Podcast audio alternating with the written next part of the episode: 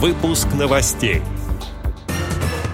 Ивановская региональная организация ВОЗ провела интеллектуальную онлайн-игру «Радуга знаний». Упрощена процедура государственной регистрации медицинских изделий. Теперь об этом подробнее. Студия Антон Агишев. Здравствуйте. Правительство продолжает принимать дополнительные меры по повышению стабильности рынка социально значимых товаров, оказавшегося под влиянием последствий внешних санкций. Принято решение об упрощении процедуры государственной регистрации медицинских изделий, что позволит избежать их дефицита.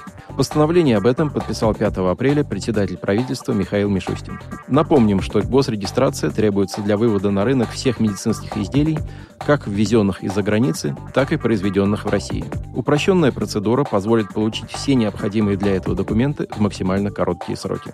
Так, для отдельных медизделий срок регистрации будет сокращен с 50 до 22 рабочих дней, а для некоторых – до 5 рабочих дней.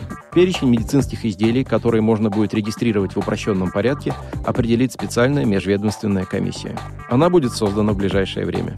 В ее состав войдут представители Минздрава, Минпромторга, Минфина и других государственных ведомств. В конце марта этого года в Ивановской региональной организации ВОЗ в режиме видеоконференции состоялась очередная интеллектуальная онлайн-игра из серии игр «Радуга знаний». Игра проводилась совместно с Ивановской областной специальной библиотекой для слепых в рамках реализации проектов президентского и областного грантов.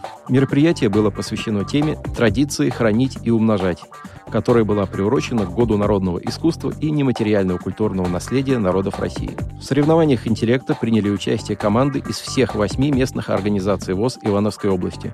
Всего 31 человек. Игра проходила в три тура. В первом туре участникам было необходимо ответить на вопрос из темы «Масленица», выбрав правильный ответ из предложенных трех вариантов. Во втором туре отвечали на вопросы по теме «Международный женский день». В третьем – по теме «Защитники Отечества». Как отметили организаторы мероприятия, Игра прошла весьма оживленно, и члены команд узнали много нового и интересного об истории и традициях праздников.